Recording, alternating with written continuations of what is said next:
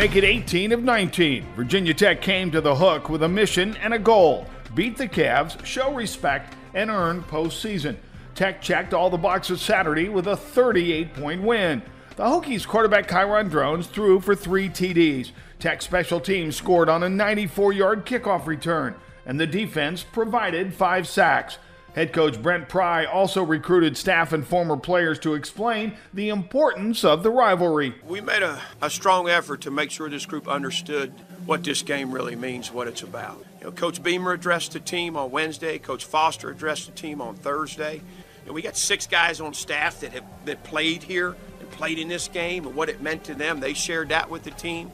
Uh, it was a good week of preparation. UVA's Coach Elliott had few words. He told the media in his postgame, "We just didn't have the right look in our eye."